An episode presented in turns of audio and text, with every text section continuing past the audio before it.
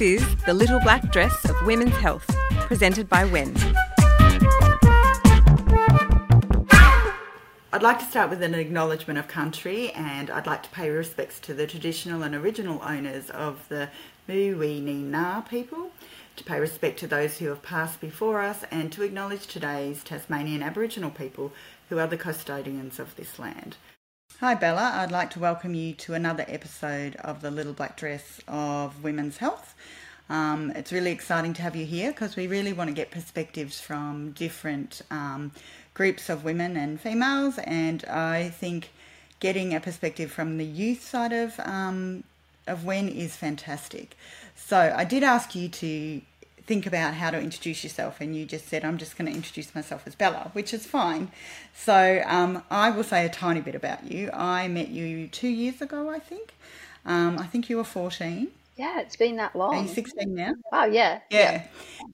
And um, you came to a Pilates studio that I owned and was working in, and I just was really interested in the fact that you had decided to do different types of exercise and the more that we got talking, and then when we discussed this podcast, I was really, really impressed and totally blown away on your thoughts on influences.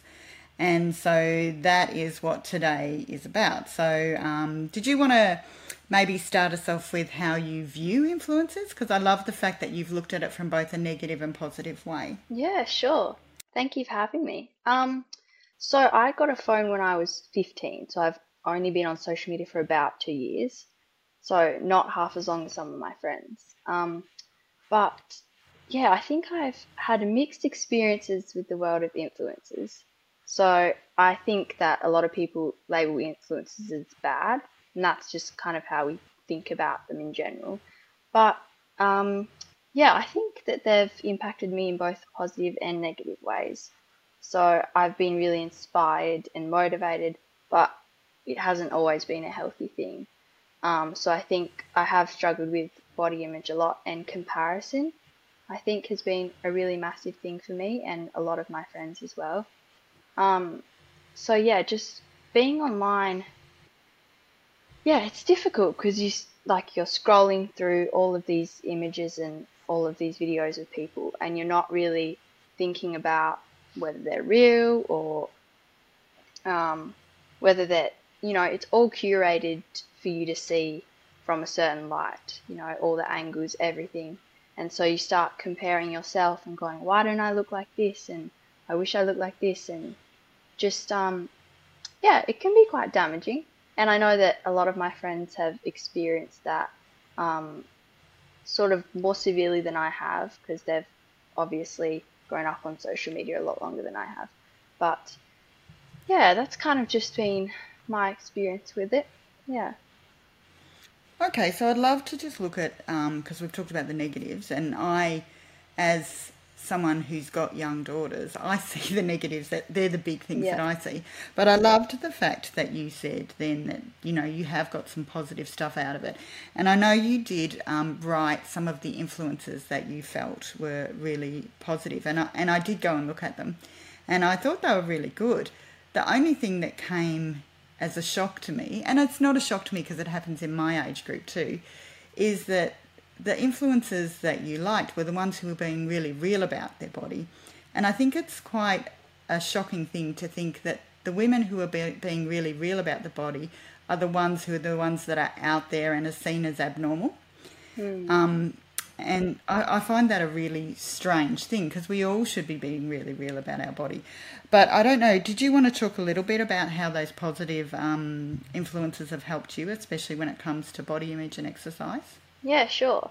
So I think as soon as you mentioned that, someone who definitely jumped out to me the most was Spencer Barbosa. Did you have a look at her? Yeah, yeah she was the one I looked at. I thought she was really cool. Yeah, I've been following her that's showing my age. Really cool. yeah, I've been following her for a while. Um, and I think I just love how she really does post just completely unedited things, no filter, no nothing. And you can tell because I know a lot of influencers, they're a little bit shady sometimes. Like they say, oh, yeah, so this is a hmm. video of me and I haven't edited it at all, but you can definitely tell that they still have. And so I I trust her content and I really like how she shows videos of her imperfections. There's a lot of people try and hide that um, in their posts, but she just exposes that and exposes other things that were going on in her like Instagram posts. Like I saw this video the other day of, I think it was her at the beach with her boyfriend or something, and she was like, "Oh, in this post, I actually just had an argument and I was feeling really bad about my body and bad about myself, but I posted it anyway." And so having that insight into things that you're seeing that might not actually be as great as they seem, you know, I think has really helped me. Just knowing that not everyone's perfect. Um, yeah. I thought that that was a really good example. Mm. And the other one that you put forward was the exercise um, example. Yeah. And I, I do think that there is a lot of static around exercise on um, platforms at the moment. And it is very much focused on one way is the best way and the only way to do it. Mm. And this worked for me, so it will work for you. Yeah. And um, I noticed that um, you were saying that you've tried quite a few different types of exercise yeah. from this um, sort of platform, and how did that impact on you? Yeah, so I think that there's just so much fitness content out there that since I so I quit doing competitive sports, I think it was in grade six. So from then until now, I haven't done sports, dancing, haven't been doing anything. And so I guess getting onto social media and seeing all of these fitness videos, I was like, right, so I'm going to work out um, what exercises I should be doing, the workouts I should be doing, and I kind of fell into the, I guess you could call it a bit of a hole of just looking to the influencers for my fitness advice. And I found that that really didn't bring me into a good place because of just, there's just so many mixed messages about, you know, you should be exercising to be attractive rather than what's good for you. And um, yeah, just what you kind of mentioned about the one size fits all approach. I just haven't been able to find something that suits me and is what I'm actually looking for, which is to just really strengthen my body and feel strong and healthy. Um, it's all been about, you know, getting a skinnier waist or, you know, looking better or you should be doing this exercise and just, yeah, even if you get into a routine and you go, like I'm happy with this, which I have done in the past, and I go, yep, so this is what I'm doing every single day, and it works for me. And then you go online and you see another video of someone saying, if this is not in your workout routine, then that's not okay. You need to be doing this and this and this.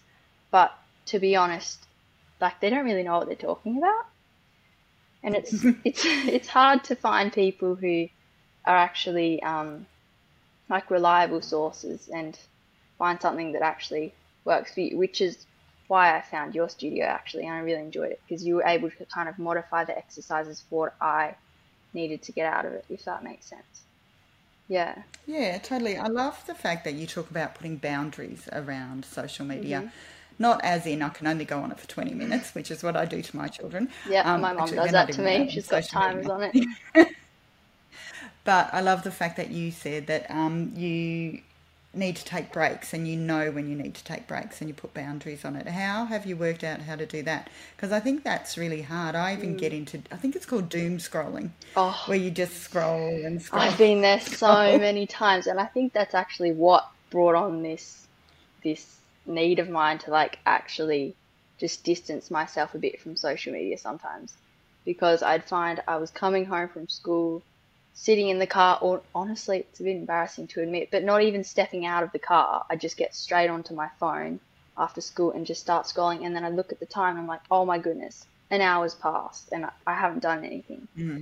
And so I think after a while, being in those habits like every single day just became so draining for me. And I could like physically recognize it in myself. I could go, well, like I'm not functioning at my best. I'm having all these negative thoughts and even just like scrolling through things, your brain's being like overstimulated. And so it just felt so tiring and just, I was like, I need to get away from this basically. So I think it, it took me a while to kind of recognize that and work out what I was going to do about it because I feel that when I don't know what else to do, I just go onto social media and that's just that's just how it works. And so getting away from that and finding other things to do was a bit hard at first. But every couple of months, what I try and do is I either log out of Instagram and I just delete that from my phone. So I just don't have it. And I still have my account, yep. so I can still go back on. Or I, I did deactivate my account, I think, throughout the summer holidays as well. So I just try and do that when I feel that I need to. And I also, as I mentioned, my mum's put timers on all of my apps anyway. So I think I've got like a 50 minute time on Instagram at the moment. So I can't spend all of that time on there anyway. But yeah. Yeah, I, I totally get that because I've done that for my kids, but I probably need to do it for me. Mm. Um, now that you've said that, it yeah. shows such strength that you have been able to already recognise that you need boundaries set around social media mm. or these sort of platforms.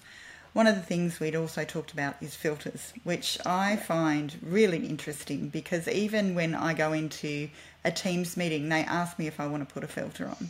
Yeah. So that's just a business meeting. And um, I try not to because I think if these people meet me in real life, they'll be like, who the hell are you? Um, and not know what I look like. But it's, the, as you've said, the technology has come so far that sometimes you can't even tell if someone's got a oh, filter oh, yeah. on. It's crazy. I think technology is getting better at it and people are getting better at it, hiding the fact that they have a filter. And even, as I mentioned before, saying this is not filtered or edited when it, it might actually be. So you might be comparing yourself to something you think isn't edited, but it is, which can be a bit dangerous. Um, I totally get yeah. it. The whole skin thing, everyone's got this perfect, flawless yeah. skin. And I'm like, how is that occurring? Like, even though I look after my skin, you know, it's never going to look like that. Mm-hmm. But um, it's interesting how it's just become normal, even with photoshopping. Yeah. So even if you look at magazines, which no one really looks at anymore, but you see the visual stuff online, there are so many people that have edited their body, mm-hmm. and it's really sad to think that they aren't comfortable in this body that has given them the ability to do everything that they want. Yeah, definitely. I think people have become so used to just or or well, what am I trying to say? So used to kind of just hiding behind the screen that when they go out into the street or they step out of their house, they feel like they have to have so much makeup on and look perfect because that's how everyone else sees them online. And you know, there's like Snapchat and everything, which is like you said, filters are just normalized. They're what everyone uses. You don't even question it anymore. Yeah, it's a really, really different um, way of growing up, really, because yeah. we never had that pressure. So you're a generation that has is having to deal with something that none of us have ever had to deal with before. Yeah. Um, and I think it's a really hard thing to negate. Um, I really wanted to talk to you also about. Um, we've talked in the past about your relationship with exercise and why you quit formal exercise, and I think that um, I think you explaining the beep test is really important and how it impacted you because it's something that we do in schools and we think that you know it's creating a healthy lifestyle and we're creating you know good practices in kids to create you know exercise regimes and stuff but it's worked the opposite for you hasn't it? It has yeah. I do understand kind of putting a little bit of pressure on kids to go exercise is important like that could work but for me yeah it just it did backfire. And I think fitness is something that I've struggled with so much, like more than anything else in the past couple of years. Mostly because of just the bad experiences I had at school with the beep test and with the that thing I, I talked to you about, how they um in PE when they pick teams and everyone gets picked for a team but you and then you're left standing there and it makes you feel really horrible. I think I I would like to point out that that happened to me too. Yeah. So that has been happening That's for a so long sad. time. and you'd think that they would have worked out how to fix it by now because yeah. I do remember that total horror of having to wait to be picked in line and to be picked last was just so devastating. Yeah, it is. And everyone, like, everyone's just watching you stand there. It's so humiliating. And that was the same with the beep test too because mm. it'd separate boys and girls. So the boys would just be sitting along the benches just watching me drop out and all of my really, really fit friends would just keep running and running and running, and I just, I just hated it.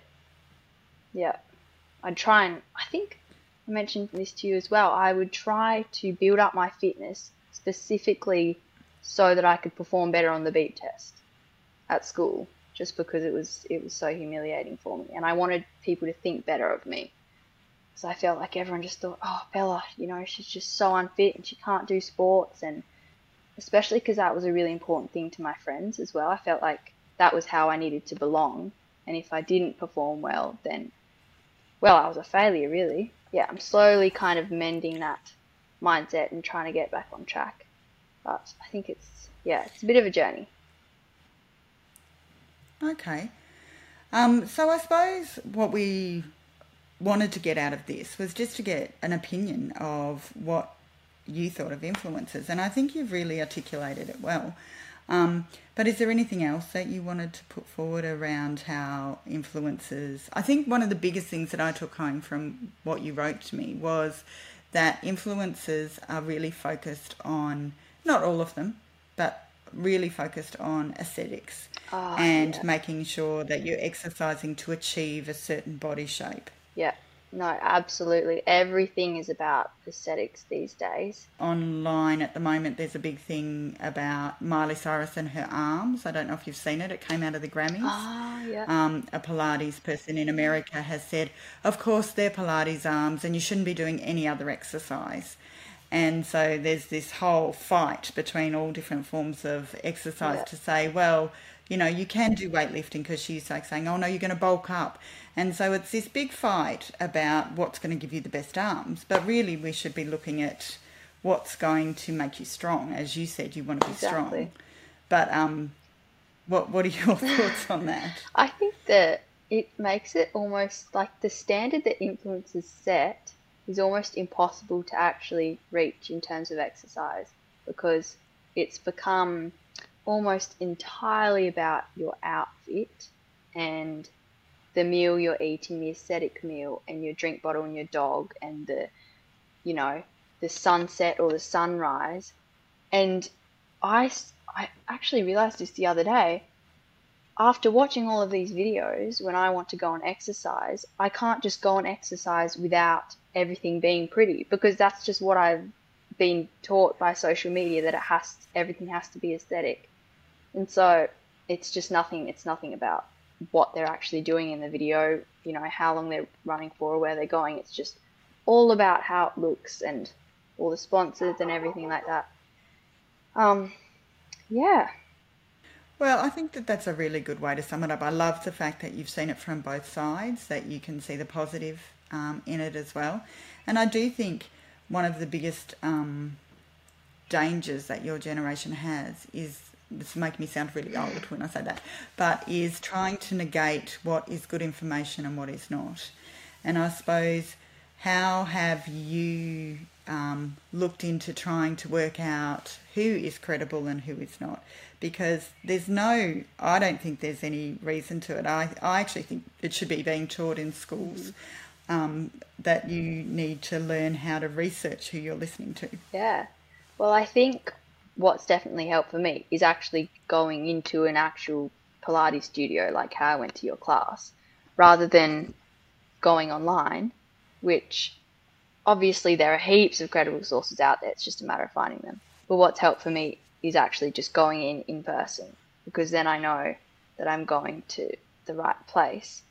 But in terms of kind of figuring out online who's credible or not, I think you can really tell from the videos. Like after doing a bit of research, looking actually looking at their profile, looking at um, their qualifications, because often if they're real, they'll actually say there and they'll have like a list of things, and you can you can tell that okay, this person knows what they're talking about.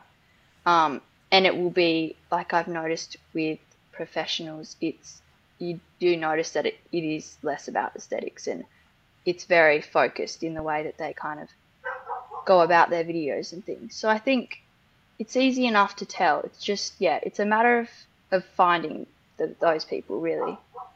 Well, thank you so much for joining us. It's been really delightful talking to you, and I've got all this to come with my daughters. So I'm hoping that they're just a little bit about three years younger than you. I'm hoping that you guys will sort it all out for when they get there so they can not be influenced by people who are going to make them feel bad about their body because it's such a terrible thing to feel bad about your body. Yeah, thank you so much for having me. And I'm really hopeful that more influencers will start using their following to help people like me and young women. So I'm really hopeful that things are going to get better.